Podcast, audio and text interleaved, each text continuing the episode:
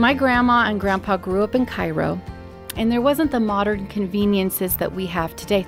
Debra Fileta on Focus on the Family Minute. My grandfather was a hardworking man, and every night he would go to bed and he would ask my grandmother, Could you go get me a cup of water? And after a while, this act of unconditional sacrifice every night, she finally was like, I'm going to get smart with this. You know, Yeah, right. what if I just bring a pitcher of water and put it next to the bed? So once in the middle of the night, his phone rings and he forgets there's a pitcher of water right next to the nightstand. So he grabs that pitcher of water and he ends up completely and utterly it's drenched. Thinking it's So the phone. a good plan gone awry. A good plan gone awry, exactly. Oh. But but really the idea is that sacrifice and selflessness is never convenient.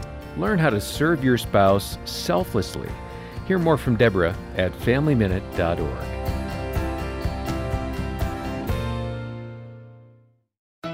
Hi, I'm Dr. Greg Smalley. And I'm Erin Smalley. Marriage is an amazing gift from God, but it can also be a challenge sometimes. That's right. We could all use a little guidance. And that's why we started our podcast, Crazy Little Thing Called Marriage. We talk about things like recognizing conflict cycles, dealing with stress, and how to grow your love each day. Listen at crazylittlethingcalledmarriage.com or wherever you get your podcasts. We can't wait to see you there.